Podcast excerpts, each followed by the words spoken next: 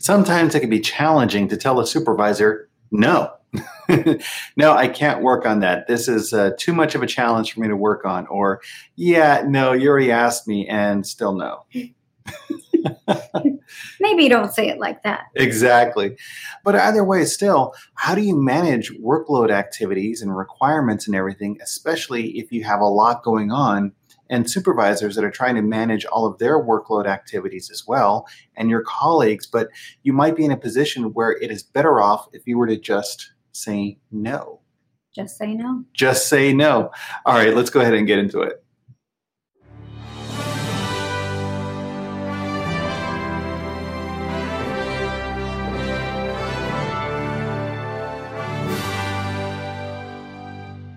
Hello, everyone. Welcome back. I'm Javier. And I'm Karen. And together we make the, the Gov, Geeks. Geeks. We get together every Thursday at 6 o'clock to talk a little bit about getting in and getting ahead in government. This is Gov Geeks Assemble. Level up your 9 to 5 on 95. And this week we're talking about just saying no. but the like right way to say The right way, yeah. It's not we the Nancy about, Reagan thing, you know, just say no. Right. We talked about political savvy yes. last time. So this is a segue, or that was a segue into kind of how to say no. Yeah, which is very helpful uh, in an organization overall, because uh, there might be some things that it, it's trying to happen. You know, some activities, initiatives, etc., are being pushed a little bit more, and as great as they are, it could be a bit more of a challenge to kind of manage them. Um, but the other thing, the bigger thing, is what happens if you're that super people pleaser and you're like, I can get it done. Sure, no worries. Next week, burn yourself absolutely, out. Mm-hmm. exactly. And then later on, you're thinking, "My God, why did I do that? it's nine o'clock at night and I haven't got home yet. I need to go feed my cat." or like in Veep, you need to you make up an imaginary dog. Oh, exactly. To get home, the imaginary dog. Uh, that's funny. Well, yeah, if you've ever been put in a situation where you would like to be able to manage a diplomatic no uh, and still manage the outcomes, manage the relationship, keep the whole uh, idea about having political savvy still at the forefront, then yes, absolutely. Because, uh, Karen, I know also you don't want to be the person that always says no or can't do stuff. Then you stop going to that person. Then opportunities pass you by. You know, mm-hmm. oh, yeah, this was a great thing that you could have worked on for the undersecretary. But uh, yeah, you know, you're always busy. So I just didn't want to bother you with mm-hmm. it. That could be bad. Definitely bad. so there's a happy, there's a happy middle point. Happy middle point. Yes. Like Happy Madison. All right, so let's go ahead and talk a little bit how, a little bit more about how to manage saying no uh, diplomatically. Okay, so what's the first tip? So the first tip is, which we've talked about a lot, manage expectations. Yes, absolutely. So uh, I, I, think earlier when we were uh, trying to do the promo for this video, you had a great example where you were saying, by when do you need it by? So as to help manage the expectations, the timeline. Uh, if a person just shows up and says, "Hey, can you do this?" Well, do they need it right now? Right. You may think that they need it right now, but they don't, and so you move everything aside, work on that, mm-hmm. and then push you know other things that needed to get done so you could get this done and turns out they it wasn't really a a high priority. Yeah, or it could have been just, yeah, I was curious about this, you know, no big rush. just curious. I think another thing about managing expectations is to help them understand how you would like to receive information so that you know how best to serve their needs. So, um, asking clarifying questions again, is this something that you need right away? By when do you need this? Uh, I have all these other things on my plate right now. Which one should I prioritize? Managing their expectations so that then later on, when another item comes up, they could say, Hey, uh, I'd like for you to work on this. I realize you have this other project going on. This is priority because of this reason, that reason, this reason. Please work on this one right now. Mm-hmm. So easier to kind of like manage uh, all of that as well. Which goes into that juggling your own priorities so that you can make sure that if another thing comes your way, you're able to prioritize. And sometimes it may not be something that can get done. Maybe it can wait a couple weeks until you finish some of the more, you know, higher priority items, mm. and then you can go on to the the next thing. Yeah. You know, also in last week's video, we were talking about just overall, again, managing expectations by understanding the terrain, this whole concept of political savvy. So, in managing expectations, if you know why they're asking the question or for whom it's actually for, whatever the work product, perhaps you could then understand okay is this really a priority? Is this really something that's working uh, that, that's going to allow me to work on this or stay late at work you know things like that? Mm-hmm. uh, it's good to kind of manage uh, all of those things. To be honest it makes me think a whole lot of ugly betty because uh, in the, the show Ugly Betty, she was always really great about trying to manage different tasks that she was given. And she would ask those types of clarifying questions because at the beginning, when she wasn't, she was going crazy trying to do everything and she really wanted to make a good impression. But unfortunately, she just couldn't do everything. And mm-hmm. that's when things kind of went haywire. So once you learn how to manage it, it's a little easier at that point. Right. Which I think we've all learned that very important question of by when do you need this? Right. Or gosh, even understanding the the quality of the standards. You know, okay, happy to do this for you. Some agencies and organizations, they're like, it has to be 100%. It has to be perfect in order for it to go out the door. Other places, they're like, no, we realize that getting it out faster is a priority. So if it's at 90%, that is going to suffice. Hmm. Um, now, of course, if you're talking about dollars and figures and other things like, I don't know, it's an estimate. You spend $3 billion or $4 billion. I'm in finance. We don't do 90%. so. I know a lot of uh, cultures within uh, Department of Defense, for instance, because they're very much focused on the timeliness, getting things done, prioritized, and out so that they can move forward. And the other thing also is that we're talking about an A an A graded paper, a 90 is the same as 100 in whoa, the A whoa, range. Whoa, whoa, whoa. whoa. Now that's just. Is it worth destroying your, your time and your family and all of your priorities to get everything perfect for something that no one's ever going to read? oh. I love it. The perfectionist in Karen is really striking out. okay, so uh, to manage my expectations of my health and well being, uh, let's move on from the subject. What's the next one? So the next one is know your limits. Oh, how perfectly, perfectly timed. Exactly.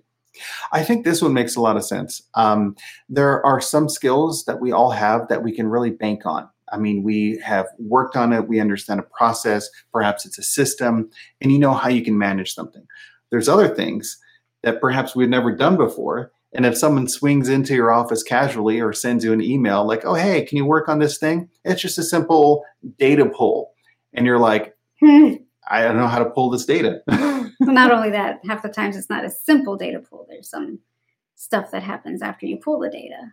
Yeah, exactly. You know, it's been my experience in working with a lot of executives where they have this great understanding about what they want, and that's awesome. But their understanding of how to get that information is a little bit challenging because they're not necessarily the ones directly in the systems managing the information, doing on that ground level stuff. And then their mind, they're like, all you got to do is just do this, do that, do a pivot table, and you're done. It should only take you five minits. I think I've actually said that before. Now you're making me feel bad. Fantastic.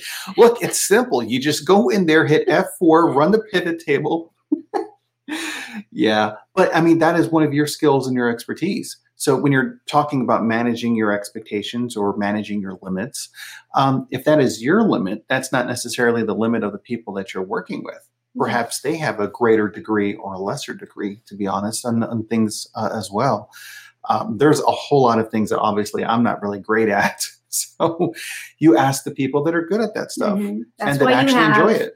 Those people around you mm-hmm. to support and provide that type of expertise. So it's important to know your limits, but also to know the limits of those that you're working with as well. I mean, like if you're a manager and you're assigning different tasks as is the responsibility of a supervisor, um, what if you're overloading a person? Mm-hmm. Uh, that that's really something to to kind of consider.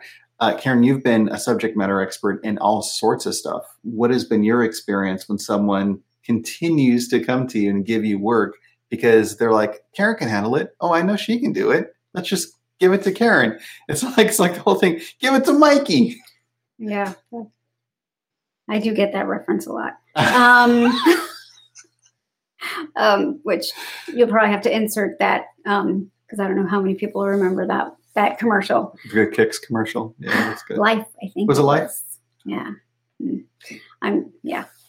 So I think as far as your question, um, really, I kind of try to slyly, in a way, teach them, like you know, teach them to fish.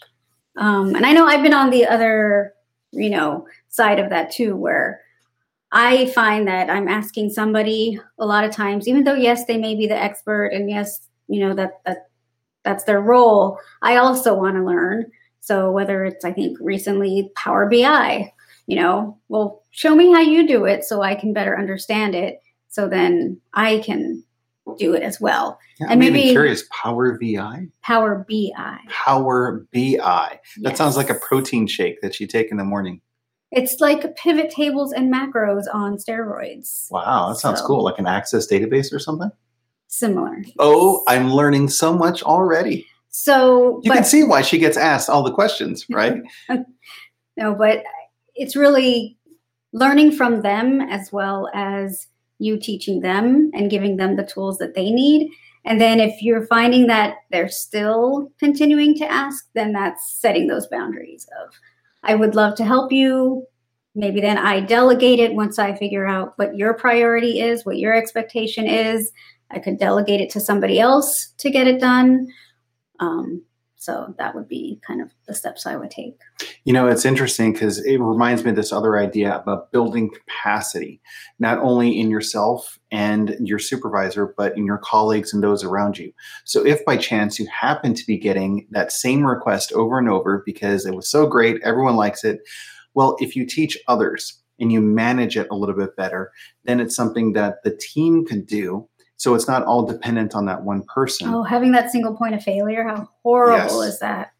Well, it's also interesting because a lot of times in government, uh, I've had the experience where people like to hoard expertise so that this way they are the one person that knows how to do it. And as a result of that, there's this perception that there is the value that they have. Almost like, oh, they need me because I'm the only one that knows how to do this, and I'm not going to tell anyone else how to do it. That could be a little bit challenging in, in an organization because then what happens if uh, the person is sick, they're out, they won the lottery, the information is needed, and then you have operational failure, unfortunately, because they become dependent on something that cannot be duplicated. So share the information, know your limits, help other people grow their limits as well. hmm That's a beautiful thing.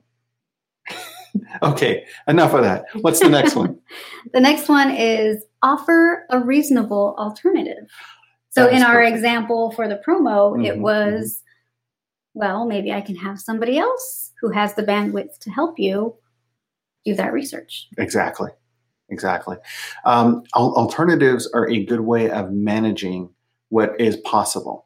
So, if an individual has it in their mind that there is only one certain way to do something or only one clear objective, well, if you give them an alternative, perhaps you're allowing them to reimagine a possibility that even could be better than the one that they had thought about. Um, which is which is fantastic you know there's a lot of things with software programs and things for instance where you are accustomed to a certain way of doing something but then you realize that later on if you use a different type of a system or you manage or manipulate the data in a different way you're able to get a different result. And it can be in any number of activities. It could be like readiness if you're in law enforcement and there are certain standards and protocols but you're trying to grow and evaluate well what are better ways that we can do this? What are some alternatives that might be helpful for the organization. Have you considered this? Here's this. Or also like uh, if you go to the store hey i'm looking for this thing. Oh you know we don't have that but we do have this or this that can help you in this way. As long as it's not like a um, used um, used car salesman or salesperson. you know, that's right. I need a sports car. Really? Well come right this way. Let me show you some minivans. That's exactly what happened to me. Like looking for a Mustang, white Mustang. I had like very specific criteria. Well, why don't we come over here and look at these beautiful minivans? It's like let's start with the not- minivans and then move that's up not a proper alternative. yes, that's a very good point. Make sure that the alternative is appropriate as well. Um, but if they're coming to you with the ask, the idea is that hopefully you should be the one that has a good understanding about what all that stuff is. So your alternative recommendation should be helpful. Mm, yes. Yeah, not like in that situation where they're just trying to sell a completely different vehicle altogether. That's good. Um, well, Karen, what has been your experience in providing alternatives for uh, either staff, supervisors, executive leadership, all of that sort of stuff? Hmm. Good alternatives. I think it's maybe instead of having a specific report, maybe. Just taking a moment to rehydrate. Please continue. um, an alternative of maybe using a different database or there was one instance where trying to show a specific dashboard we didn't have that it wasn't easily attainable so came up with a roundabout way to do it that you know took some time but once it was built it you know was manageable mm-hmm. until we got the you know end product that we needed eventually but this kind of filled the gap in the meantime so it was the alternative. You know, I, I think it's that type of really innovative thinking that allows an organization to really perform well, but that also allows an individual to really demonstrate that they have the aptitude not only for the work that they're doing now, but also growth. Mm-hmm. So if they are managing the relationships by offering alternatives, if they are being innovative in some of their solutions, and given that autonomy and freedom to be innovative. Yeah, it, well, absolutely. The, the culture should be there where that is is allowable uh, as well, uh, and hopefully that that's an environment that you can kind of nurture. So, for instance, if you're in a situation where that is not a possibility, and you provide alternatives, and it's something that allows for uh, a solution that perhaps they hadn't considered, then that's kind of like the first breadcrumb and you continue to work with them to offer solutions in a partnership, and then you become a little bit more uh, established in your expertise, your availability, and you're growing the culture as well. Um, I've had supervisors myself who have been a little bit more hard nosed on things. But because of offering alternatives and building a relationship and a partnership, that then grew a little bit more once they realized that there was all of these different things that were a potential. Uh, like I always liked chocolate milk, but then all of a sudden I found out as an alternative I could have strawberry milk because uh, one day chocolate milk wasn't available, and I love strawberry milk. So, uh, allowing a little bit of that growth opportunity, I think, is a, a wonderful thing for for everyone. And it can be, in this instance, completely delicious too. Alternatives are a great thing. Well, um, so yeah, there we go. There's a couple of ideas as to how you can go about managing the no.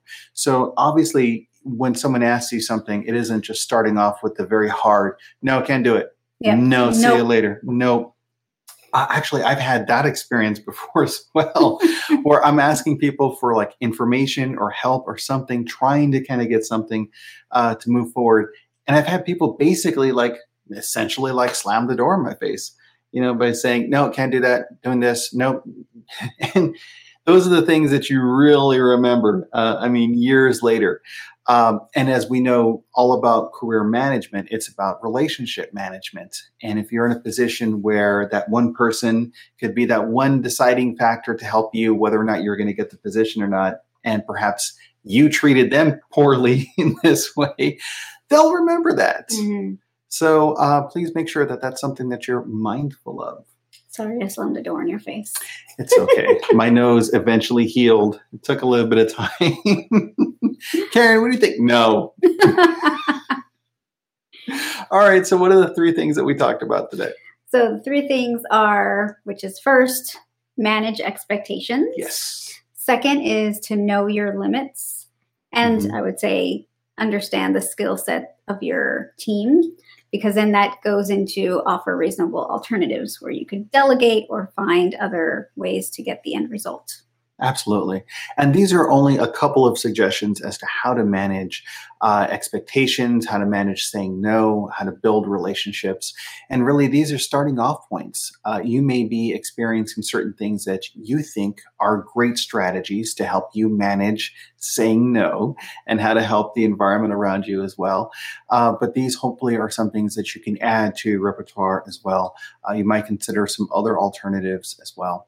Right, which if you do, if you have some ideas, feel free to share them below or at thegovgeeks.com or any of our other social media presence. Yeah, absolutely. Please leave us a comment uh, if you've had any experiences trying to say no, or when someone basically slammed the door in your face and told you no as well uh, yeah, that that's something that I think is a good discussion point. I'm sure that uh, if we all had a conversation where we're sitting down talking openly about all that those experiences, we can have some doozies uh, to tell. Right, because if we say yes all the time, we'll get burnt out. Yeah, absolutely.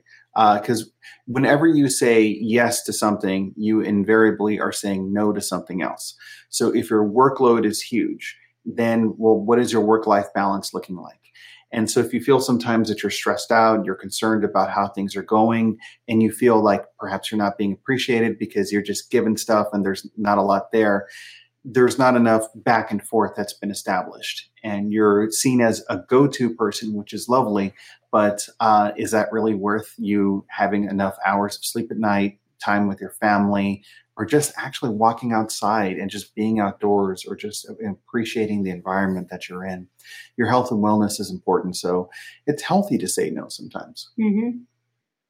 Okay, so now we are moving on to our next fun phase of our show, which we do every week. This is questions from the Gov Geekdom. So please feel free to come out to thegovgeeks.com. Uh, there's a little section where you can kind of put in your questions, um, sign up for our uh, courses that we have as well. There's a great free course that we have on resume writing uh, just by signing up for the Gov Geekdom and our community as well. So, yeah, uh, Karen, what questions do we have today? So, for today, the first question is When do you stop feeling like an imposter? Wow, that's a powerful question. Because basically, you, you can, don't. You don't. yeah. If you feel like at first you're like, oh my gosh, I can't believe I got this job. How did I get appointed here? Uh, what is it that I'm supposed to do? And you're feeling like I just have to really work hard. Well, when does that ever end? I don't know. When you um, find out, can you tell me? well, I think a, a great thing to think about is asking yourself some questions about where you are and where you were. So you might feel like an imposter about any given subject, but if you think, well, who was the person that did all of the hard work to get this position? Who was the person that had this degree, this work experience, had all of these different types of accomplishments? Well, that was you. And if you reflect back on that, the idea about feeling like an imposter lessens a little bit. The other thing I think is really to kind of recognize it as an opportunity. Is if you feel like an imposter, well, that might mean that it's something that you're experiencing that's a little new. Mm-hmm. And Which is good. That means you're growing. Exactly. Then you're growing because then otherwise you're just doing the same thing over and over again. And that can feel boring. So it's kind of a balance between feeling excited about something new and totally bored about something else that's happening. Yeah. Have you ever felt really bored about any work activities? No. No? You've never found anything boring at work? No. Because it's always every no, day is something. I am always awesome. No, what are you talking about? No, it's just every day there's something new. There's something different. There's a new challenge, and you know that's. I think that's one of the. Yeah, I can't think of anything. Sure. I, have had some experiences feeling uh, a little bit of the boredom, uh, mainly because one of the things I love to do at work is to establish good patterns, processes, to understand how procedures should function. And once you have built a system that works really well, that's wonderful. And then you kind of like sit back and you're like, you know, I, I can't tweak it anymore. I can't push in one area or another anymore. So you're just grateful for what it is. And sometimes I think boring can actually be a great thing because then that means that you're not running around with your hair on fire. You're very established. You know that there's a timeline, there's deliverables, reasonable expectations and outcomes. So, yeah, maybe that is another good sign of things. Hmm. Or maybe I just have a knack for seeing the bright side of things. maybe. I'm still trying to think of a time when I've been bored. I In your entire career. I'm sure there was something, but maybe I just have blocked it out. But oh. in the recent, you know, no. Well, no worries. We have to make sure to turn in next week to see if Karen has any new thoughts or ideas. Uh, well, well, that one's simmering a little bit. What's the uh, next question? So the next one is How do I get a higher performance rating? Oh, yeah. you took my question. Did I? I submitted that. No. That's funny. yeah well i mean it's interesting because some organizations they have very strict protocol as to how things are done. And it's like some places there's never a person alive that worked there that got an ex- excellent rating. And then another place they're like all right everyone's Giving excellent. that's right. You get a gold star and you get a gold star you know? Which is really hard when it's within the same organization. Right. That's just yeah. that's tough. The, the same unit same mm-hmm. division. Mm-hmm. exactly um, because you're, you're trying to manage expectations, but the work can be entirely different. So who's to say that one person's work was stellar and another person's wasn't based upon the work and the requirements? This is honestly, I think, a real challenge for supervisors in general. Um, but I think very clear expectations, requirements, guidelines, and means of measuring performance are really important areas as well. So as a result, if you're interested in getting a higher performance rating, perhaps you can have a better understanding from your supervisor as to how or why that was deemed for you to earn that level. Mm-hmm. You know, your performance was this because of these things. The product output that you had was this because of these challenges or these things. And then you can think, okay, so in an open conversation, mm-hmm. if I'm able to adjust performance and give this ty- higher type of an output or this timeliness or this quality or this attitude, will that then help me uh, to perform better? Sure. Okay. So then you codify that into like a plan or performance plan, and then have your check ins and your conversations with your supervisor to ask. Um, so I tried working on this. I saw that I was getting a little bit more of a, a better outcome. Uh, is this what you're looking for? Are these the standards that you feel are uh, on par with the higher rating? Uh, and then you continue to go back and then just readjust mm-hmm. and retool and update. Yeah. No, that's great. I think you you hit it right on the head with that communication piece. Because if you don't have that communication between supervisor and um, direct report, you could kind of miss the mark, even though you don't realize it. You're you're thinking to yourself, "Well, I'm, you know, doing my best. I'm doing, you know, more um, work, but maybe it's just it wasn't quite um, at the level that it needed to be." So, but your supervisor doesn't tell you, so you don't know. So it's just it it could be just problematic. So communication is very and important. I think that goes back to the knowing your limits earlier. So what if it like your supervisor doesn't know or understand what your limits are, or you don't know and understand yours as well, and so you're thinking this and they're thinking that, or vice versa. You know? Speaking a different language, basically. Absolutely. Yeah. So you all want to make sure you're on the same page right in the beginning, and then don't wait until the end of the year to say, yeah, you were horrible. like, well, you didn't tell me anything. Exactly. I had no idea. How am I supposed to improve if I didn't know if I was off track? Exactly right. Well, thank you guys so much again for spending some more time with us here. Uh, we get together again every Thursday at 6 o'clock for Gov Geeks Assemble, level up your 9 to 5 on 95. Karen, today we talked a little bit about uh, how to kind of manage saying no in an organization. Uh, really, what's your closing thought? No. uh, really, it's just great expectations you want to make sure that you are laying out your expectations, your skills, what you can handle. Because at the end of the day, if you say yes to something, you need to be accountable for that. So you can't say yes and then blame all sorts of other reasons why it didn't happen. because it all starts with you. You have control over your career. So just manage those expectations, communicate, and ask the important question by when do you need this? Perfect. Thank you all so much. We look forward to seeing you next week. Thank you. Thank you for your service.